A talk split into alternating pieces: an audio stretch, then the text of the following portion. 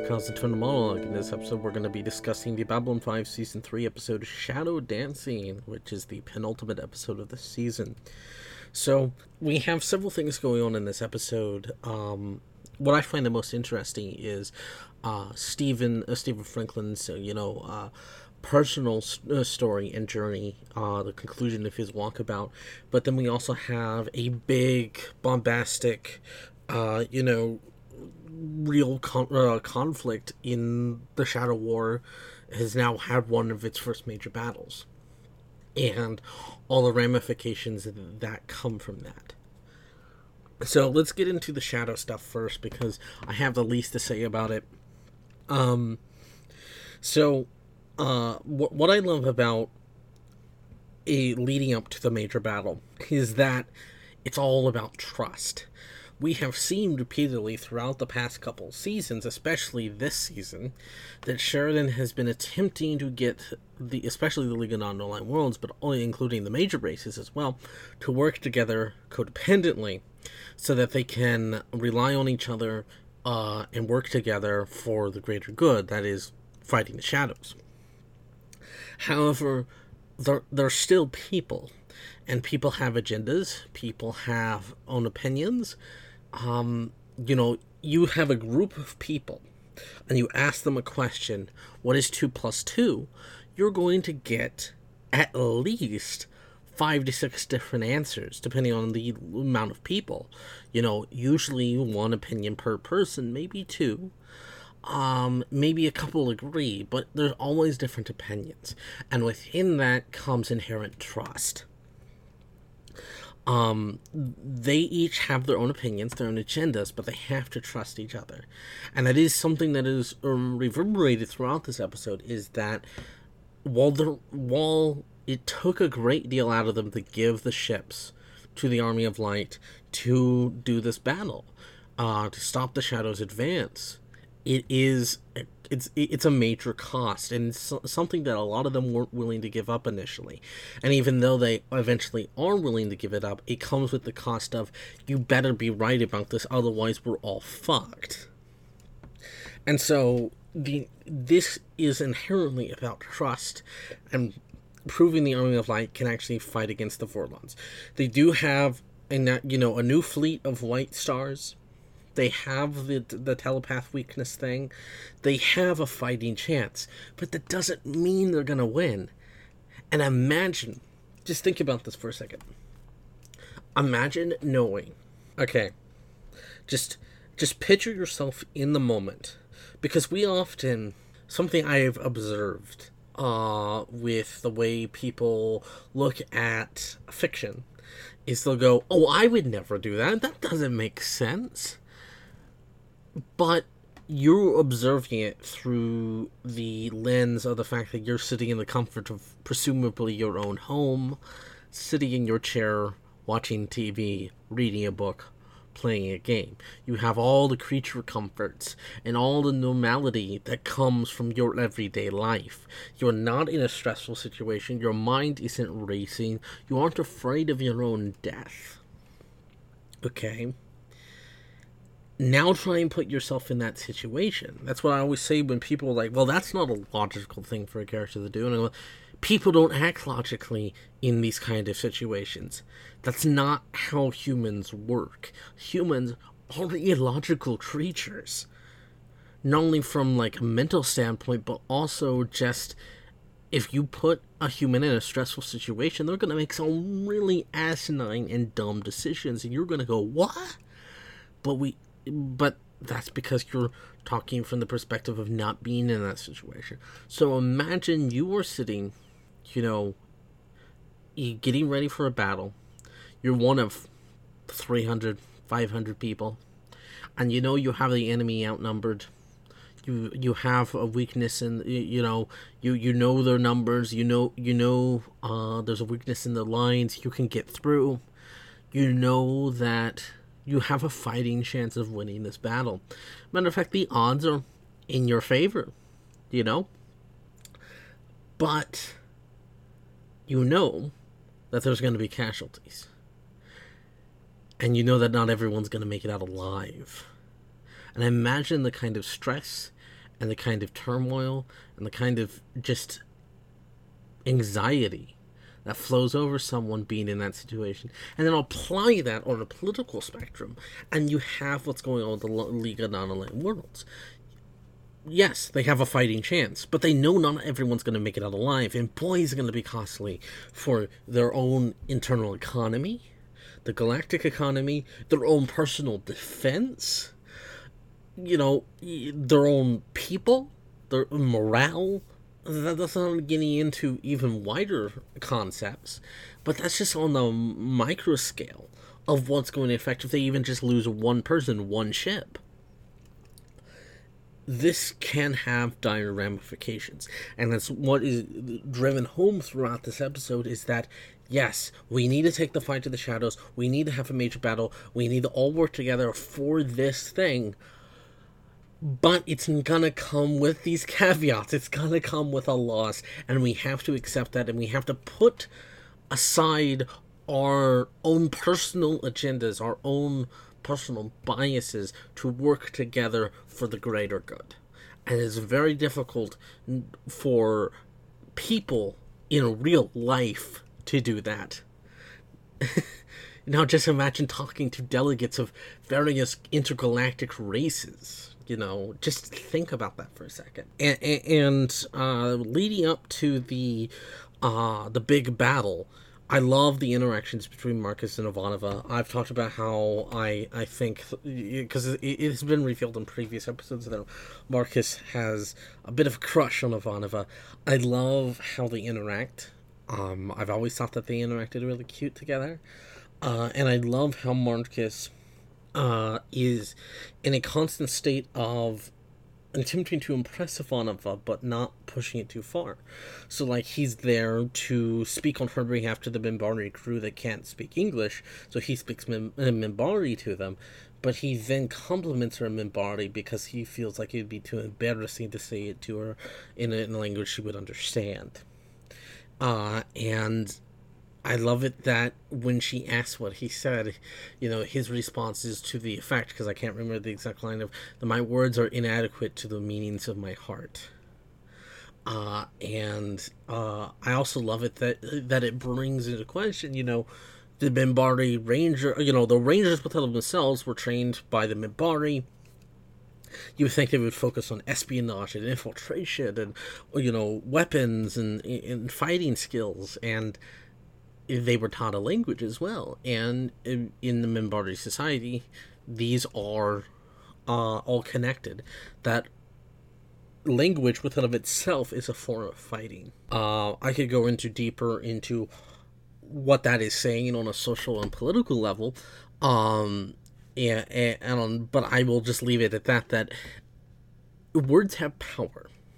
Words have always had power uh, and the power that they hold is is is sort of determined by the person it is set to. You know that old saying, "Sticks and stones uh, don't break uh, may break my bones, but words will never hurt me."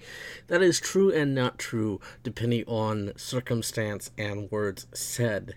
Um, some words have substantially more power than others. Uh, so it's just an interesting concept that the Minbari would uh, teach language along with combat because they view it as the same thing. Um, and of course, we have the big battle, which is expertly done. Like, we haven't had a major battle like this since um, Severed Dreams, and Severed Dreams was the first big major battle like this. Um, and it's only going to get more epic next season uh, without, without spoiling too much. And then uh, I love the idea of the uh, uh, of the, uh, the, the the the White Star Tactics Center room.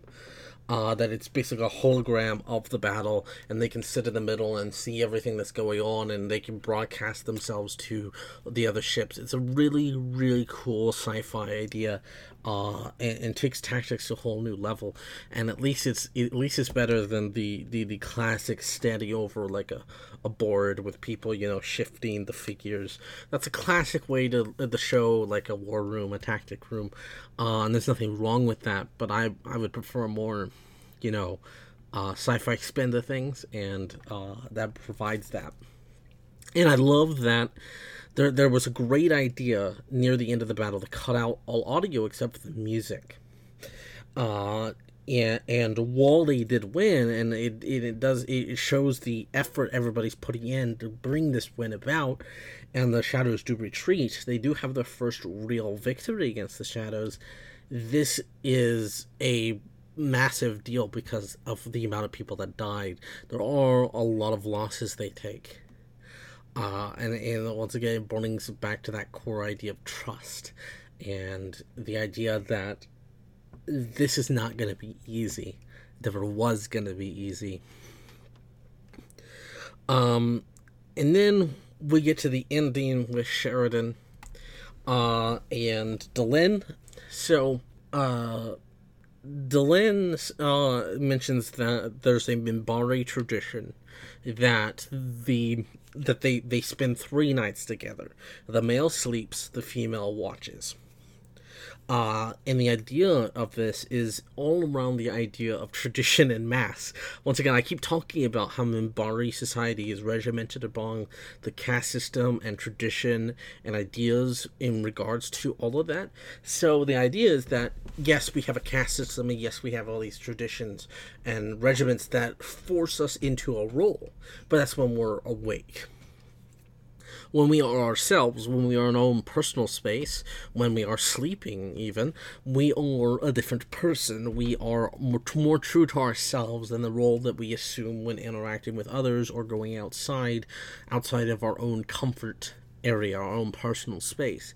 And so the idea is that the female observes the male and sees if these this person was not putting on an act for her and that she actually likes the person.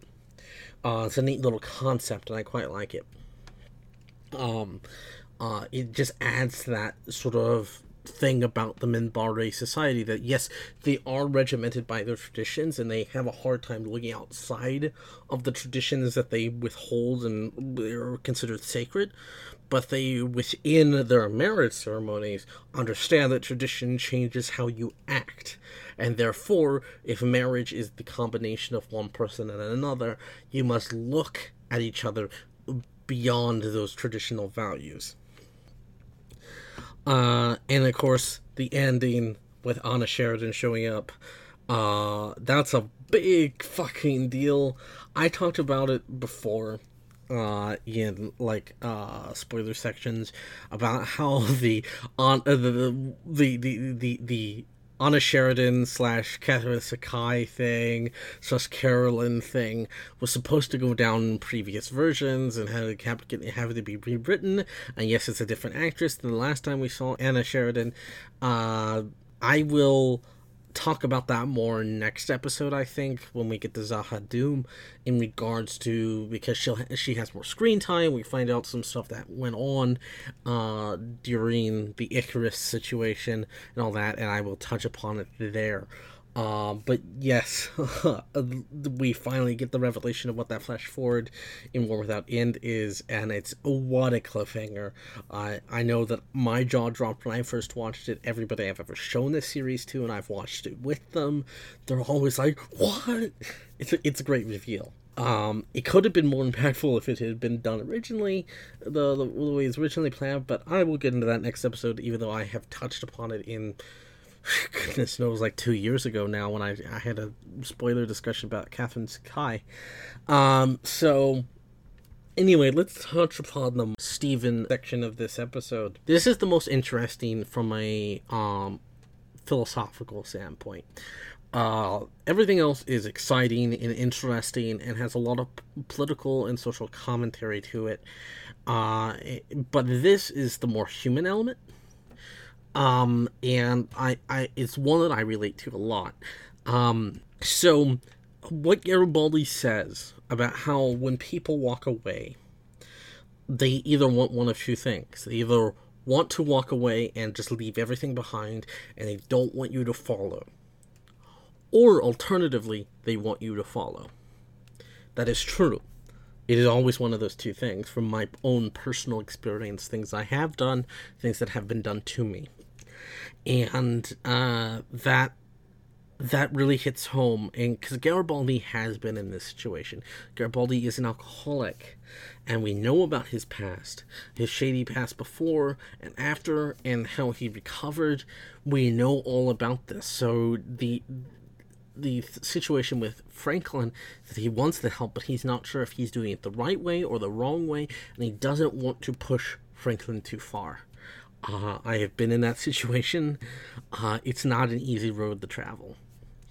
Um, and then Franklin, what I love most about this episode is that he is called out on his bullshit by himself, quite literally. So he gets stabbed, uh, pretty gruesomely too, um, and the chances of him surviving is next to none. And because he is bleeding out, uh, you know, we use that, JMS brilliantly uses that to make him hallucinate so that he sees himself. He meets himself, which is what this walkabout was all about. Uh, not in a literal sense, but in this kind of sense, you know, of finding what he really was to himself. Uh, and he finds out he doesn't like himself. It was not for, you know, the, the, the stim situation was merely a way of running away. That's all he's ever done in his life is run away. You know, he ran away. Uh, he ran away from his job, his you know his father, what was expected of him by hitchhiking across the galaxy. He ran away from responsibility after responsibility, and he began to loathe his life. So he used his work to run away from his life, and he used the stims to run away from his work it's a vicious cycle of constantly running away and not standing his ground and learning to accept the responsibility and accept who he is. It, it all circles back to two of the main themes, the main questions of this series. Who are you, and what do you want? These two questions, along with a handful of others, which I'll get into next season, are the core of what Babylon 5 is trying to say about humanity. And this is perfect of Franklin is is basically confronted with the fact that this walkabout was not a way for him to recover. It was another way for him to run away from his problems. You know, as I said, he you know, he used work to run away from his life, and he used the stims to run away from his work, and now he's using the walkabout to run away from his stims it's a constant vicious cycle. He has to step up and accept what he doesn't like about himself and realize who he is now and what does he want to do with his life. Because instead of asking himself what does he want, he just runs away. It's simple, it's easy. It's the easy road. It's the road of least uh you know, least resistance. The road easily traveled. And that is his biggest flaw. And his answer to what you want is not, I want to live. It's not, I want to um, be better. It's, I want to do it all over again. Part of the human experience is looking at your flaws, accepting those flaws as part of yourself and moving forward. Some flaws can be overcome, some cannot. Some are a part of who you are in, in, in, integrally. And so you must accept that within of yourself and move forward, improving yourself slowly but surely, never getting rid of the flaws, but dampening them to the point that they become a small fraction of who you are. And so that is his thing. He's he wants to do it all over again. And this is where his speech to Sheridan is so beautiful. It brought me to tears the first time I watched it. And it's something that at the time I, I, I understood what he was saying, but I didn't really relate to it the way I do now, many years later. Uh, I don't know if I, I don't want to get too personal but I, I, will, I will explain that as I explain uh, what Franklin says to him. So Franklin's entire ordeal is that uh, th- that basically he uh, has been running away because he's constantly defined himself by what he wasn't, not what he was. He wasn't a good doctor. He wasn't, uh, you know, a good son. Wasn't a good romantic partner. He wasn't blah. He, you know, I, I, I think everybody can relate to that kind of thing.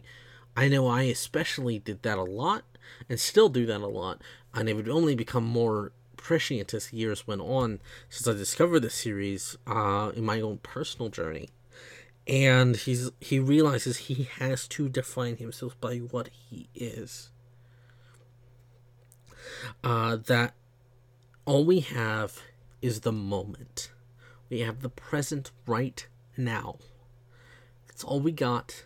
And we got to keep moving forward. We got to keep improving, but we got to focus on the here and now.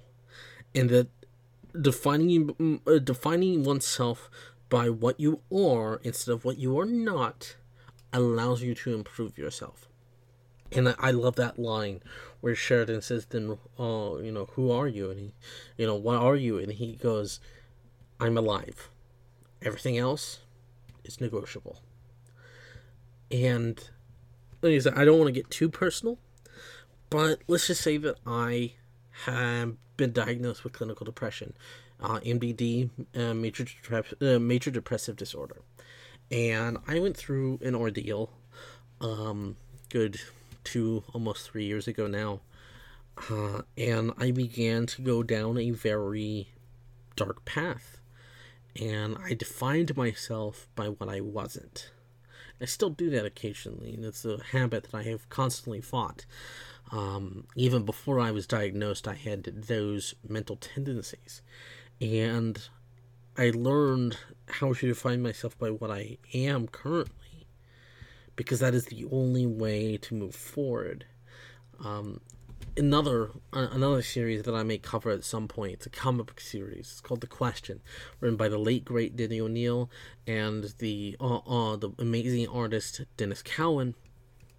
There is a constant theme about past, present, and future, and what that means to the human uh, human evolution, not in terms of scientific evolution, but in personality evolution.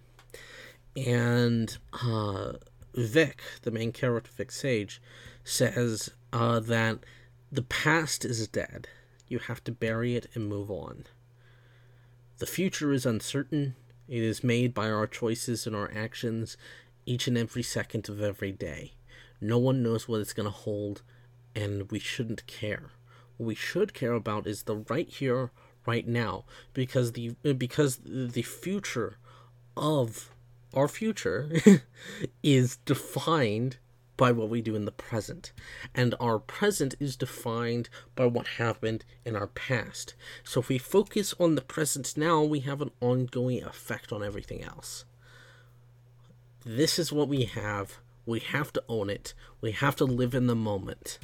No matter what, that's what we have to live in because it's the only way to move forward in your life and not be consumed by regret or by fear. And Franklin's story uh, in this is all about that. You know, learning to accept who you are right now and discovering what you really want right now. Not letting the moments slip you by. Living your life in the here and now and accepting for all your flaws, you're still trying to be a good person. You're still improving as part of the human experience. It's a very, very personal, down to earth story. Helps ground the overarching narrative of the big conflict with the shadows, which will get more philosophical as time goes on. I've already touched on some of the philosophy in regards to the shadow and the Vorlon conflict. But it's important to have this human element here to really ground that situation uh, and it's the part of the episode I attach most to. Maybe because of my own personal experiences. Like I said, I'm not going to get too much detail, but there was some stuff that happened about two, three years ago that this section really hit home with me, even though I had already watched this series. Um, you know, I'd watched it a few years before, and I really loved it. And I, the speech brought tears to my eyes, but it didn't resonate with me on the same level as subsequent viewings years later, having gone through some of the stuff I had gone through. That Franklin's words, while touching, did not touch me the same way, and then all of a sudden it hit me and I got it. So, without further ado, I'll end it here. Uh, thank you for listening. I'll see you next time for the end of season three when we go to Z'ha'dum. Bye.